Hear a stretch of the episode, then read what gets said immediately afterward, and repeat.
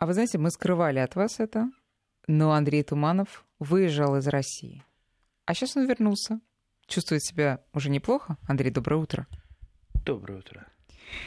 И предстоящий час Андрей будет рассказывать нам о своих необычайных приключениях в необычайной стране. Но не о всех. Конечно, не о всех даже боюсь спрашивать, а ботанической части. А только о тех, о которых разрешено рассказывать государственной тайной. Вот. Да, интриган. Так, но наши телефоны надо все равно напомнить. 5533 для смс, и 903-170-6363. WhatsApp. Итак, начинайте. Итак, начнем с того. Вот... Стоило только мне упомянуть у себя в блоге в интернете, вот, что полетел я в далекие края, в Сингапур. Ну, туда, куда и верховный главнокомандующий летал. Сразу, вот что ему там надо, зачем он полетел? Он, наверное, народные деньги полетел тратить. Нет бы эти деньги кому-нибудь отдать. И вот, кстати, таких постов достаточно много. И поэтому, знаете, вот немножечко было обидно, но, с другой стороны, я все-таки летал в командировку, не на свои деньги, по делу, срочно, Сингапур. Ну, а как всякий садовод-огородник-шестисоточник, я имел двойное лицо. Да, я занимался параллельной деятельностью, и не только в области там сада и огорода. Да, но, по крайней мере, знали бы вы, как это интересно, как это замечательно, как заниматься это поучительно, посмотреть, как на другом конце света что-то выращивается, что-то делается, как люди хозяйствуют, что у них нового, что у них интересного. И оказывается, чем мы можем похвастаться, что я им там рассказал. Сингапурцы за головы хватались, они говорили, этого не может быть. Ну, например? 6 соток у вас? Этого не может быть. Это много. Это много. Там на небоскребе у миллиардера, долларового миллиардера, там 3 сотки, он ходит гоголем, у меня там 3 сотки, я там, вот у меня там прудик с карасями 2 на 2 метра. Я говорю, у меня таких этих самых по 3 сотки 2 штуки, ничего.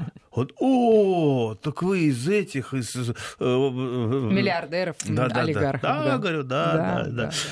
Так что это, безусловно, очень интересно, очень поучительно.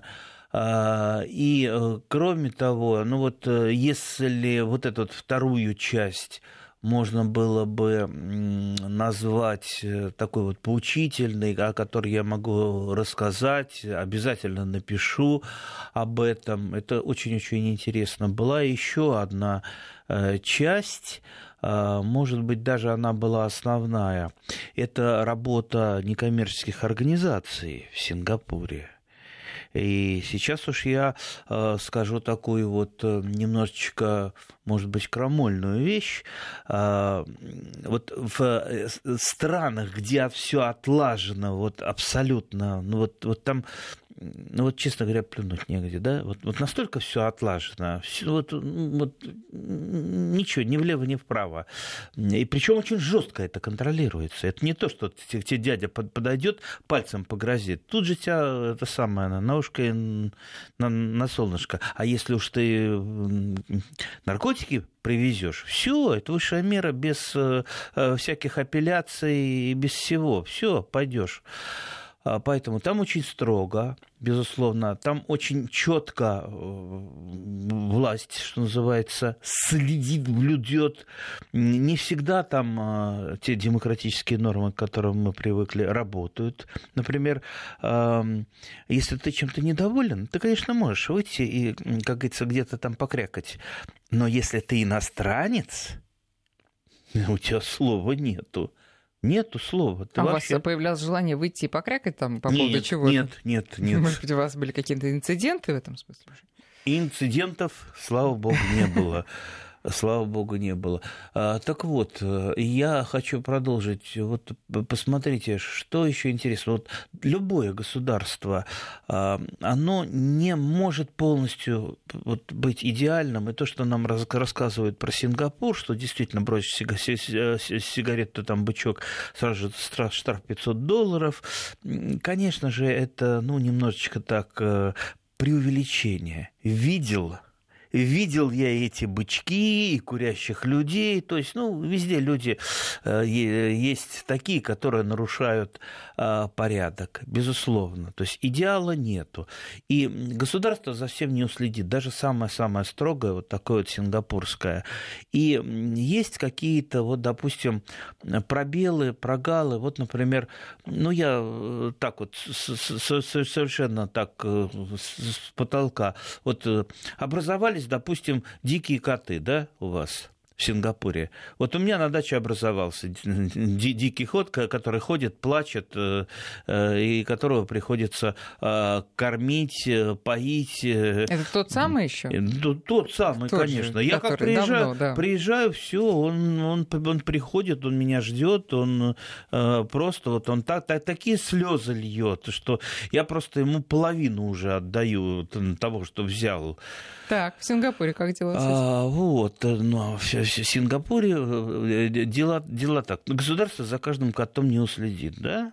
Поэтому там есть общественные организации, то есть люди, общественники, которые берутся за этим. Ну, вот кто-то любит котов, да, ему жалко котиков, он берется за ними следить, он создает для них некие приюты, он там окольцовывает, я не знаю, там эти ошейнички, чтобы они не шлялись по улицам Сингапура. На улицах Сингапура и так вступить некуда, а тут еще коты будут ходить. В общем, они все там пристроены, обихожены и так далее. То есть это путь к цивилизации.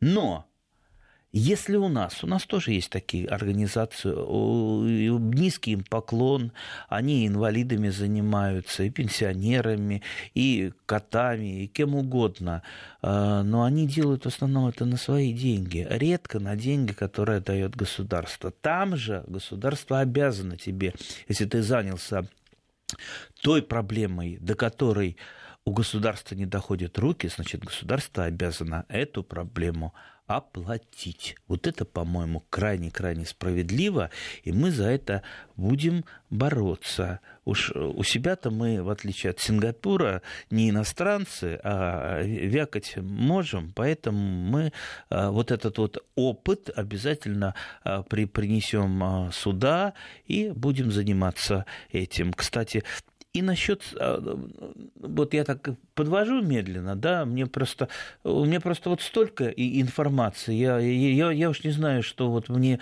сказать, потому что все так интересно, все просто громадно. Ближе к нашим зеленым берегам. Ближе к зеленым берегам я просто хочу применить вот этот самый опыт к нам, к садоводам.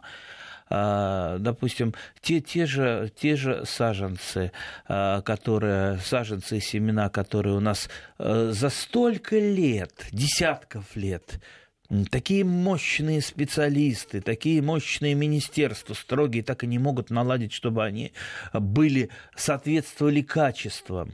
Так может по-сингапурски подойти, да? Я не буду говорить, что там отрубят в случае чего. Ну, это вы прям узнавали. Утрирую. Нет, а по поводу качества-то посевного материала какого? Значит, вот хорошо, у меня денег не было, да, с собой. А то мне все говорили, покупай в Сингапуре любую фирму. Да? А что такое фирма, вы знаете? Я говорю, да вы что, там рядом Китай, там эту фирму-то нашлепают, ого. Не, говорит, в Сингапуре это не пройдет.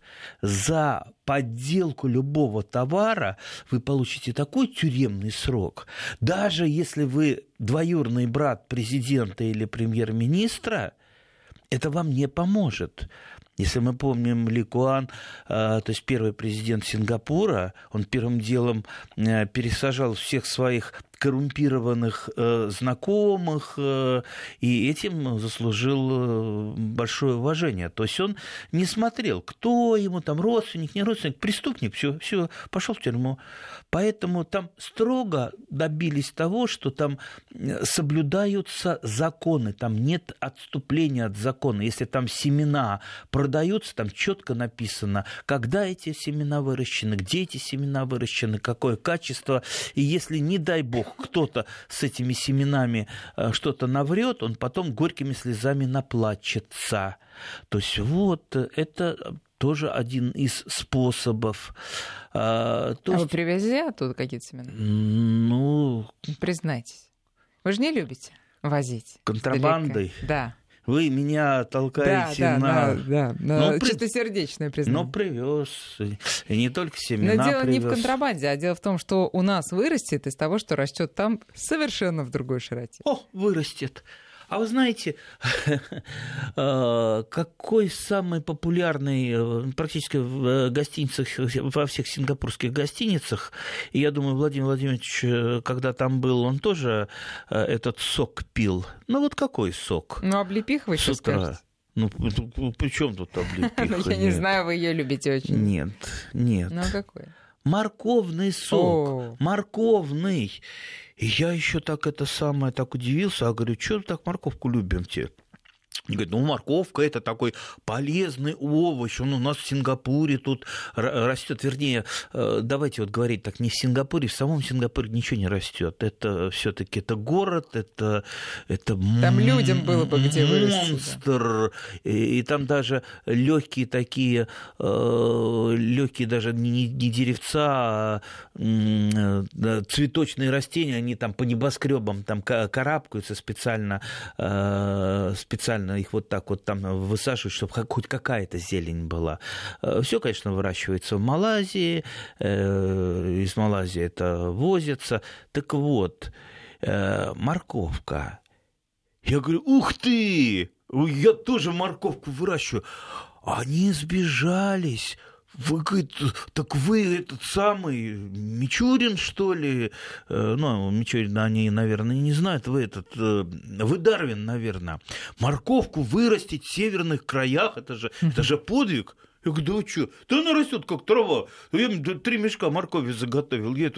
Они не верят, что у нас растет морковка. Они думают, что морковка – это чисто такой тропический овощ. Они были, правда, очень удивлены. Так что я... слушайте, интересно, действительно, с землей у них, прямо скажем, проблема. А на каких условиях тогда они выращивают свою продукцию в Малайзии? Какие-то там аренды земли или как это происходит?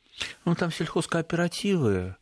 О чем я, кстати, неоднократно говорил, я изучал сельхозкооперативы в Голландии, в Бельгии. Это будущее России сельхозкооператива. То есть вот тот индивидуальный фермер-предприниматель, которого периодически у нас пропагандируют. Вот сейчас там это самое дядя Федя с такой окладистой бородой будет делать лучшие сыры и так далее. Это все ура патриотизм, это все шапка закидательства.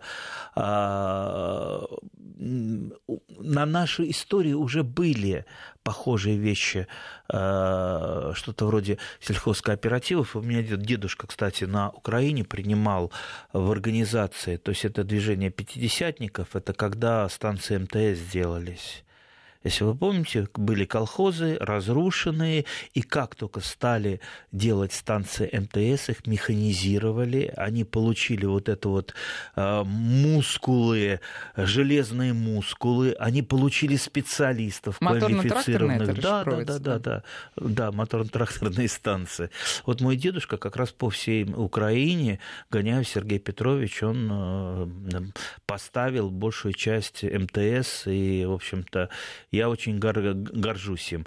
Но сельхозкооперативы это немножечко сложнее. То есть механизация это только одно. Сейчас, кроме механизации, это очень сильная такая вот полоса, это, безусловно, логистика, что, как вырастить, сколько вырастить, сколько чего поставить, куда поставить и так далее. Тем более Сингапур же живет не только своей жизнью, что вот мы там вырастили в Малайзии и покушали. Извините, если так вот посчитать, чуть ли не полмира Сингапур поставляет какую-то продукцию, да, это как... Сингапур поставляет? Да, но это некий хаб, то есть он, через него все проходит. Он, что называется, расписывается в бумажечках, получает свою прибыль, а там это пошло из одного конца в другой пошло, и все. Это как... Я думаю, это не о продукции сельскохозяйственной, вы говорите. И о продукции сельскохозяйственной. Это как, вы же знаете, что есть замечательная северная страна Финляндия, которая является одним из чемпионов по поставке бананов в мире. Да? Просто умные люди создали логистические схемы. Сейчас в мире все очень быстро и очень легко делается. То есть есть интернет, есть самолеты, есть пароходы. Все быстро доходит. И главное это уметь уцепить. Вот. Вот почему они богаты, вот почему они веселы, вот почему, когда садишься в Сингапуре в такси, таксист оглядывается, I'm from Russia, yes, from Russia. Говорит, что же вы вот from Russia такие вот слегка припуганные, когда в такси садитесь? Я, говорит, это замечаю уже постоянно. Я говорю, такси, мало ли, мы там боимся, что обмануть. И вот эта коронная фраза, сказанная таксистом: в Сингапуре вас таксист не обидит никогда. Чаевых нам не надо. Строго по счетчику. Если я там немножечко объеду не так, мне будет позор страшный, и меня там выгонят с работы. Так что не волнуйтесь, в Сингапуре вас таксист не обидит, а также все остальные. Вот чего хотелось бы о чем помечтать. Хорошо, это мечты, а давайте ближе к реальности и к земле. Все-таки вы, я так понимаю, Андрей, все-таки мне так кажется, вы людей сканируете, садовод, не садовод. А в Сингапур приезжайте, там нет садоводов, видимо. Есть. Которые на 200-ках? Есть на садоводы, не только на 200-ках. Или на своем подоконнике что-то выращивают. Вот нам с вами живется просто классно, да? У вас сколько? 6 соток, у меня 6 соток. Мы с вами короли, барышни. Что же 6? Не надо меня обижать, мне 15. Между прочим. Ладно, раскулачим. Да, спасибо за информацию. Так вот, в Сингапуре, естественно, земли нету. Там вот есть какие-то там, знаете, вот как вот у нас там вдоль дорожечки чуть-чуть там это самое, вот и вся земля. Но при этом есть люди, которые в этом адище города, они ни разу не видели живого растения, кроме того, которое растет на небоскребах. Вот здоровые люди, они могут съездить в ту же Малайзию. Полетел в Малайзию, там поля, цветы, красота. А сколько там, какое расстояние? Вот вы же ездили? Я сел на мопед, поехал, поужинал. Там расстояния-то какие? Это же даже Сингапур, это где-то там в районе... Это меньше Москвы, это там 3 транспортное кольцо, вот вам и весь Сингапур. Зато какой богатый. Так вот, они могут съездить. Но вот представьте, сейчас я опять возвращаюсь к НКО, есть огромная категория граждан. Это у нас инвалидов не так заметно, потому что они сидят в основном по домам. В Сингапуре их очень заметно, потому что они живут социальной жизнью, они не стесняются ничего. Они, куда ему надо, в кино, он поехали в кино, на соревнования, у них соревнования, любые инвалиды, абсолютно любые, даже абсолютно парализованные. И вот представьте, даже живущему в Сингапуре трудно познакомиться с растениями, познакомиться там на лошадку посмотреть, на кенгуряшку посмотреть, там, на того же котика посмотреть. Проблема-то, что нету котиков, они там все под жестким контролем. А люди же не могут только на картинках расти. Мы же дети природы. Нам же нужно и котика-то погладить, и цветочек понюхать. Так вот, мы-то с вами вылезем из этого, мы куда-то съездим. Но вот те люди, которые не могут, для них созданы специальные вот такие вот, я бы назвал их оазисы. И вот представьте, правительство Сингапура, несмотря на отсутствие земли, это вот как, знаете, как вот сейчас вот где-то там в Барвихе выделить землю для инвалидов, да, вот там еще сложнее выделить землю, там еще это дороже, земля там в десятки раз выделяется. Земля выделяется некоммерческим организациям, которые занимаются волонтерством. Туда приезжают, например, там, слабослышащие, слепые люди, для того, чтобы познакомиться с растениями. Им читают лекции, им показывают, как растет растение. Мало того, их заставляют работать. Заставляют, потому что одно дело походить там это самое, головой покрутить. Нет, вы возьмите вот мачете, вы поработаете. Я, кстати, удостоился этой чести. При 33 градусах мне дали мачете. И вот, видишь, он уголок заросший. Будь осторожен, там змеи могут быть. Все это очистить. А я змей-то боюсь как. Ой, я готов при 40 градусах работать, а вот змей боюсь. Но я все очистил. И этот уголок там выложил камушками, и получился ракарий. Так что остался в Сингапуре ракарий, каменистый садик. Да. А был вообще вот кусочек там возле забора, какая-то мусорная свалка заросшая. Кстати, видите, мусорная свалка была. Так что они еще и работают. И после работы, вот представьте, поработали. Потом всей компанией сели за большой-большой стол. Часть людей из них же готовит еду. Потом все садятся за большие столы. Это уже получается некая общность. Люди посидели, причем они могут быть разными. Там могут быть здоровые. Там я встретил американку 18 лет, которая из Невады зачем-то сюда залетела. Были мы несколько россиян, которых прислал ресурсный центр НКО некоммерческих организаций наш московский.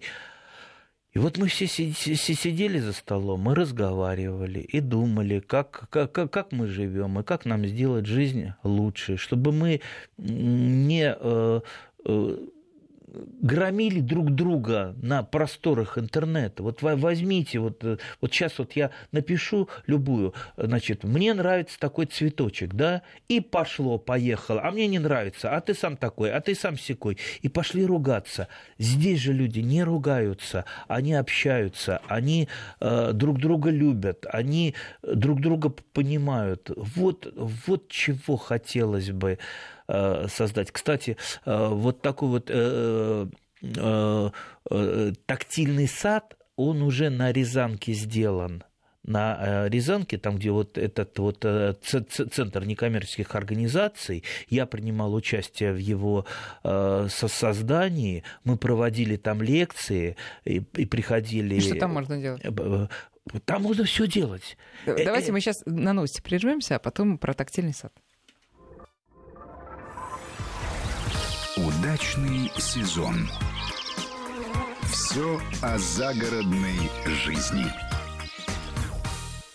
8 часов 34 минуты в Москве. Друзья, напоминаю, наши координаты 5533 для ваших смс-ок и наш WhatsApp 8-903-170-6363. Андрей Туманов рассказывает о своей поездке в Сингапур, что видел, что на ус намотал. Но сначала про наш тактильный сад, который, вы говорите, на Рязанском проспекте в Москве. Там можно все, что все. Вот приходите в музей, первую надпись какую вы видите? Тапочки справа в корзине. Руками не трогать, да. Тапочки. Руками не трогать. Так вот, в тактильном саду надпись «Руками трогать, нюхать, слушать». То есть вы пришли для того, чтобы общаться с растениями, познавать их. Не просто смотреть. Вам тут не музей. Это природа. Если кто-то что-то сорвет, если кто-то что-то испортит, всегда есть подменные растения, которые можно что-то выкопать, что-то обратно вкопать.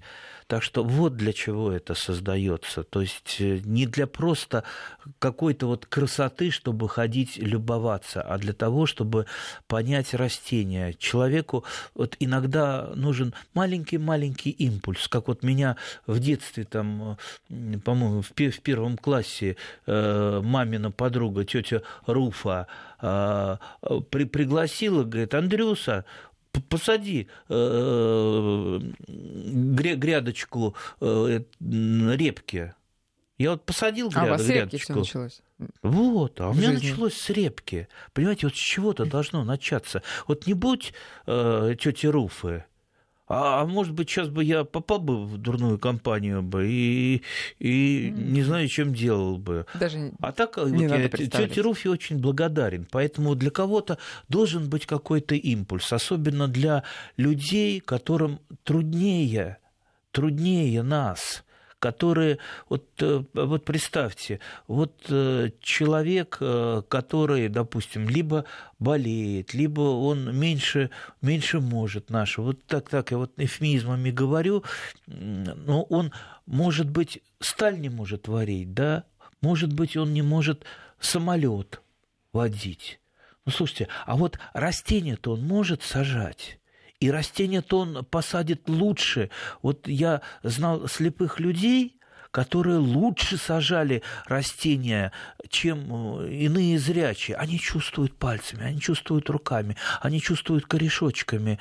Я ему даю, посади вот эту виолочку. Он говорит: «Не, она не будет расти». Я говорю: «Ты чё? Как это не будет расти? А вы, говорит, почувствуйте, какой корешочек. У нее корешочек уже тургор потерял. Я же пальчиками это чувствую». Я так пригляделся, думаю: ой, так ты больше меня чувствуешь. Поэтому вот что я хочу. Ну, не только я. Есть люди, много таких людей. Их просто надо объединить, им надо помочь, чтобы... Инвалидов, вот у нас иногда на слово «инвалид» там обижаются, там люди там недостаточные и так далее. Сами инвалиды, большинство, на слово «инвалид» не обижаются. Это для них нормальное слово. Так чтобы они заняли свое место. Смотрите, у нас люди, когда работодатели, да, трудоустраивают людей с ограниченными возможностями, они совершенно отдают себе отчет, и все понимают, что это благотворительность с их стороны. А в Сингапуре, поскольку вы много сейчас говорите об этой теме, я так понимаю, что она вас там зацепила, и там этого действительно много. Это тоже благотворительность? Или это обычное трудоустройство? Или это что-то среднее?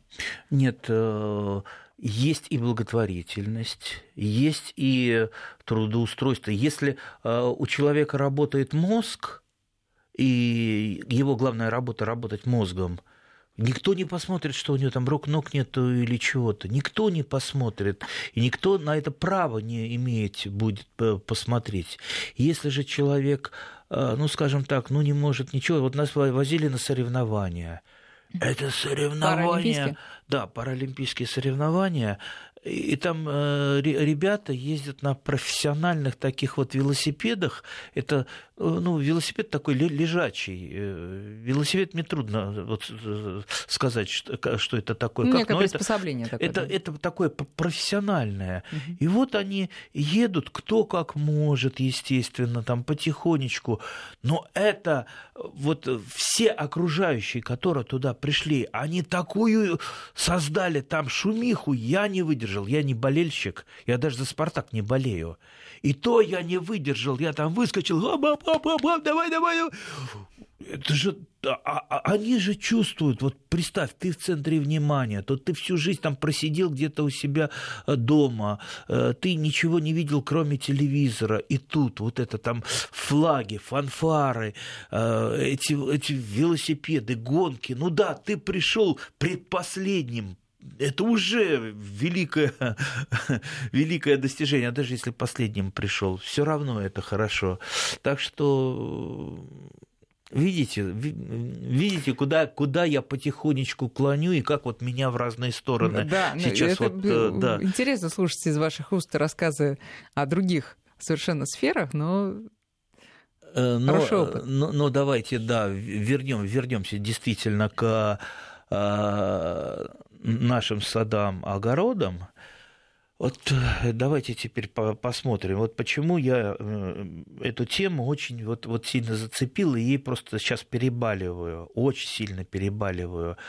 Дело в том, что посмотрите, как в Москве, в других городах обихаживаются сады, парки, придворовые территории. Ну вот приезжает бригада гастробайтеров, там это самое, граблями почикали, мешки наполнили листьями, что-то там попилили, что-то там порубили. В общем, ужас ужасный. Так вот, основное в уходе за садом ли, за парком, это не единовременное какое-то действие. Любой садовод скажет, что это ежедневная работа. Ежедневная работа. Если вы с утра не выходите в сад, что-то не делаете в ежедневном режиме, значит, вы никакой не садовод, у вас ничего не получится. У нас есть такие садовники, которые этим занимаются? Нету. У нас садовников вообще не готовится. Ко мне очень богатые люди обращались. Нам нужен садовник. Мы хотим, чтобы у нас был сад и работал садовник. Я говорю, не могу. У меня нету ни одного знакомого садовника. У меня есть сотня дизайнеров. Но дизайнер — это не садовник. Вы сейчас к тому, чтобы объединить предыдущую тему и эту. Совершенно верно. Потому что люди, допустим, там, те же самые инвалиды, они готовы работать садовниками. Их научить, это будут прекрасные садовники. Может быть, даже лучше, чем здоровые, там, трижды здоровые. Ну, вы это видели в действии? Вот конечно, там, да? Или конечно, это просто вам навеяло? Я это видел не только там, я это видел и здесь, в Москве. Это не то, чтобы я сейчас вот придумываю что-то такое новое, я там пионер, там Гагарин, все это есть, но это есть в таких вот, в небольших количествах, вот так вот дробно. Я видел ребят из какого-то интерната для, как я понимал, умственно отсталых, они работали на ВДНХ. На ВДНХ привозили тележки, они сажали цветы. Знаете, какие они счастливые были? А я еще подошел, с ними поговорил. А я говорю, что же вы такие вот счастливые? А вот на свежем воздухе, а вот тут столько людей, столько хорошо. А одна девочка подошла, а знаете, говорит, а нам еще заплатят деньги. Я говорю, как деньги? Да, нам заплатят деньги, и мы потом еще пойдем, устроим праздник, мы купим конфет, мы будем чаю. Представляете, деньги. Вот для вас деньги – это хорошо, а? А вот для человека, который живет в интернате, для которого, допустим, там 5 рублей – это уже, на которое можно купить пирожное. Я заработал 5 рублей за то, что я сделал нашу столицу еще более красивой. Я получил за это деньги, я накрыл стол, мы сели там, съели пирожное с лимонадом, слушайте… Вот ради этого надо работать. Поэтому я вот честно говорю. А как вы? Хорошо, это благие намерения. Вы знаете, как это все внедрить-то? Так, чтобы это было не единичные случаи. Знаю. Да? Знаю, конечно. Ну как же? Во-первых, у нас в Москве работает ресурсный центр, который помогает НКО. Если вы вдруг загорелись, чем-то что-то доброе делать. Это значит, пишите заявки, приходите, консультируйтесь. Вас никто оттуда не погонит. Если вы пришли с добрым делом, вас будут холить, лелеять.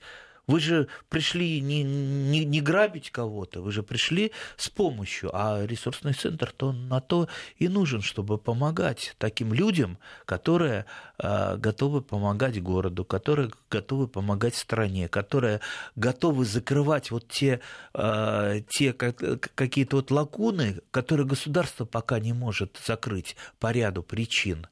Так что, дорогие друзья, если у вас вдруг появилась какая-то идея, появилось что-то вот, что вас, знаете, чем вы заболели. Не носите это в себе. И не пишите всякие глупости в интернете, как я там опубликовал банки из своего подвала. Мне ровно пришло 50-50 ответов. Лучше бы он отдал, этот мужик, все в детский дом. Или «а он все это съест». Слушайте, вам какое дело? Съем я, не съем. А в детский дом это не возьмут, потому что если вы этого не знаете, что вот эти вот продукты не берут в детский дом, значит, вы ни разу не помогали детскому дому. Поэтому давайте поступать немножечко по-другому. Детский дом. Ах, свезу-ка я туда плюшевые игрушки. Детский дом любой плачет, рыдает от этих плюшевых мишек и игрушек, потому что ему нужны гвозди, ему нужен шифер, ему нужно что-то другое, а не плюшевые игрушки, которые там в огромном количестве занимают несколько комнат. Надо знать это и уметь. А для того, чтобы это знать и уметь, должны опытные люди вас направлять. Андрей, давайте наши слушатели нас возвращают все-таки к основным нашим темам нашей передачи. Вот по поводу химии, так в общем будем говорить, о химии, которой обрабатываются там продукты. В этом смысле, может быть, вы узнавали, в Сингапуре какая ситуация? Они любят это дело, а не за экологическое выращивание. Я могу сказать, что в Сингапуре, как и в большинстве развитых цивилизованных стран, которые все-таки идут по пути науки, а не по пути желтых газет, там все это, безусловно, применяется, но применяется так, что это никогда не нанесет вреда здоровью. Вот я немножко так вот путанно сказал. Понимаете, вот у нас привыкли запугивать. Ах, вот это самое... сейчас вот вы там этим посыпите и азотом умрёте. Вашим, да. Вот этим. Азот, да. Натрием, вот этим вот вашим. Азот какой ужасный. А то, что этого азота в воздухе 76%, это мало кого волнует. Ну и прочее. Знаете, вот чем отличаются люди, которые всего боятся? Я знаю очень людей, которые там перешли на вегетарианство, причем такое самое злое вегетарианство. Они просто не изучали проблему, они не изучали физиологию человека, они не изучали там палеонтологию, не изучали, как человек развивался. И вот эти вот их знания, почерпнутые откуда-то из каких-то совершенно недостоверных источников, вдруг им делают так флаг в руки, вот теперь я буду жить так. Не надо, не нужны никакие крайности, не нужен никакой экстремизм. Человек – это очень пластичная, очень, скажем так, приспосабливаемая животное. Или, больше того скажу, знаете, как человек-то называется у нас по классификации? Ну-ка. Примат. Вот. Так что мы с вами пока приматы, и мы должны жить как приматы и не придумывать, но очень умные приматы, хитрые приматы, но при этом мы не должны придумывать для себя каких-то совершенно неприродных, антиприродных каких-то учений. Для человека, прежде всего, вот я со многими учеными очень умными разговаривал, Любой ученый говорит, что для человека вот в питании самое главное разнообразие. Самое главное разнообразие, и плюс, если вы что-то будете потреблять с удовольствием, если это вам приносит вот, действительно удовольствие, если вы радуетесь, радуетесь жизни, радуетесь тому, что выращиваете на своей даче, радуетесь каждому цветочку. Вот радующийся садовод – это тот человек, который практически не болеет, это тот человек, который живет минимум до 99 лет, вот как у меня бабушка до 99 лет дожила, и всю жизнь радовалась, и ничего не боялась, никакой химии, ничего. И всегда была добра, и всегда у нее пироги были напечены. А вот, и кстати, про пироги и про все остальное, раз уж у вас такой широкий обзор сегодня по разным темам вокруг вашего посещения Сингапура, что там с кулинарией, и что, может быть, вам захотелось такого необычного из того, что вы там попробовать здесь не только съесть, но и сначала вырастить? Съесть и вырастить. Но морковки побольше бы я вырастил, потому что я понял, что моя выращенная морковка, ее не хватит, чтобы каждый день пить сок. Mm-hmm. А вы теперь хотите ввести это в практику? Ну, по крайней мере, через день. Хотя, как только я про это написал, мне сразу же, значит, не пей много морковного сока, ты от него пожелтеешь, там это случится. Слушайте, ну что же вы меня сразу пугаете? Ну, наверное, я не полный идиот, наверное, я как-то буду, если его пить, то дозированно. То есть морковки, безусловно, буду выращивать больше. Как это экзотика, может, там вам встретилась, овощи какие-нибудь необычные? Ну вот экзотику сейчас я подарю. А, да? Это самая такая экзотика, которая пугает всех. Вот осторожно в руки берите. Да. Вы боитесь уколоться. Что это такое? Нет, уколоться не уколитесь. Это дуриан. Это, считается, тех краев. Это Таиланд, Малайзия. Фрукт такой. Это фрукт. Колючий. Он всегда преподносится как самый такой вонючий, который есть практически невозможно, но при этом он жутко-жутко полезный якобы. Но вот знаете, сколько я дуриана не перепробовал, то ли какой-то у меня недозрелый дуриан получался. Ничего, не особо он вонючий. Ну да, бывает он таким прогорклым лучком. Вот. Прямо как арбуз огромный. Да, здесь это он уже приготовленный. В виде конфеты, да. Спасибо, вы пощадили меня. Попробуйте, он действительно полезный. Но это, скорее всего, скажем так, такая уже торговая марка. Это про него больше слухов таких распускают. По крайней мере, я как-то... Дуриан или Дориан? Дуриан. Угу. Так что попробуйте. Не знаю, стоит ли мне перед следующим эфиром его пробовать, или эфир не пойдет после этого? Проверим. Я думаю, надо выйти сейчас в студию и вместе со звукооператорами. Да, это даже может не договаривать, это обязательно, конечно. Его скушать. А вообще... те, кто будет слушать Кошкин дом, вот и проверим. Вообще я еще должен признаться в маленькой контрабанде. Я не могу не получить какого-то друга. Вот представьте, зашел я в какой-то маленький тропический лесочек, и там вижу поле Традисканции. Традисканции вот так... Знаю, на подоконнике есть. Конечно, на подоконнике. А так прям там поле. В природе. Причем она маленькая же. Она разная. Она разная, во-первых. И она такая синенькая, зелёненькая. Да. Такая бархатистая. И вот у меня что? В подъезде этого нет. Вот именно. У меня что? У соседей этого нет. Но я сорвал сингапурскую. А чем она на вид отличается? Ничем. Нет, тот же самый вид, сорт. Ничем, абсолютно ничем.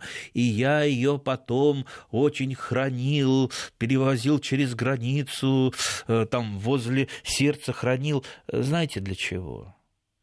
Вот... На память. Ага. Ну вот представьте, ну пройдет много-много лет, вот сижу я уже такой с бородой седой, а рядом у меня в горшочке вот такая замечательная Традисканция. А что такую обыденную вещь привезли? Привезли что-нибудь экзотическое, что можно дома будет вырастить?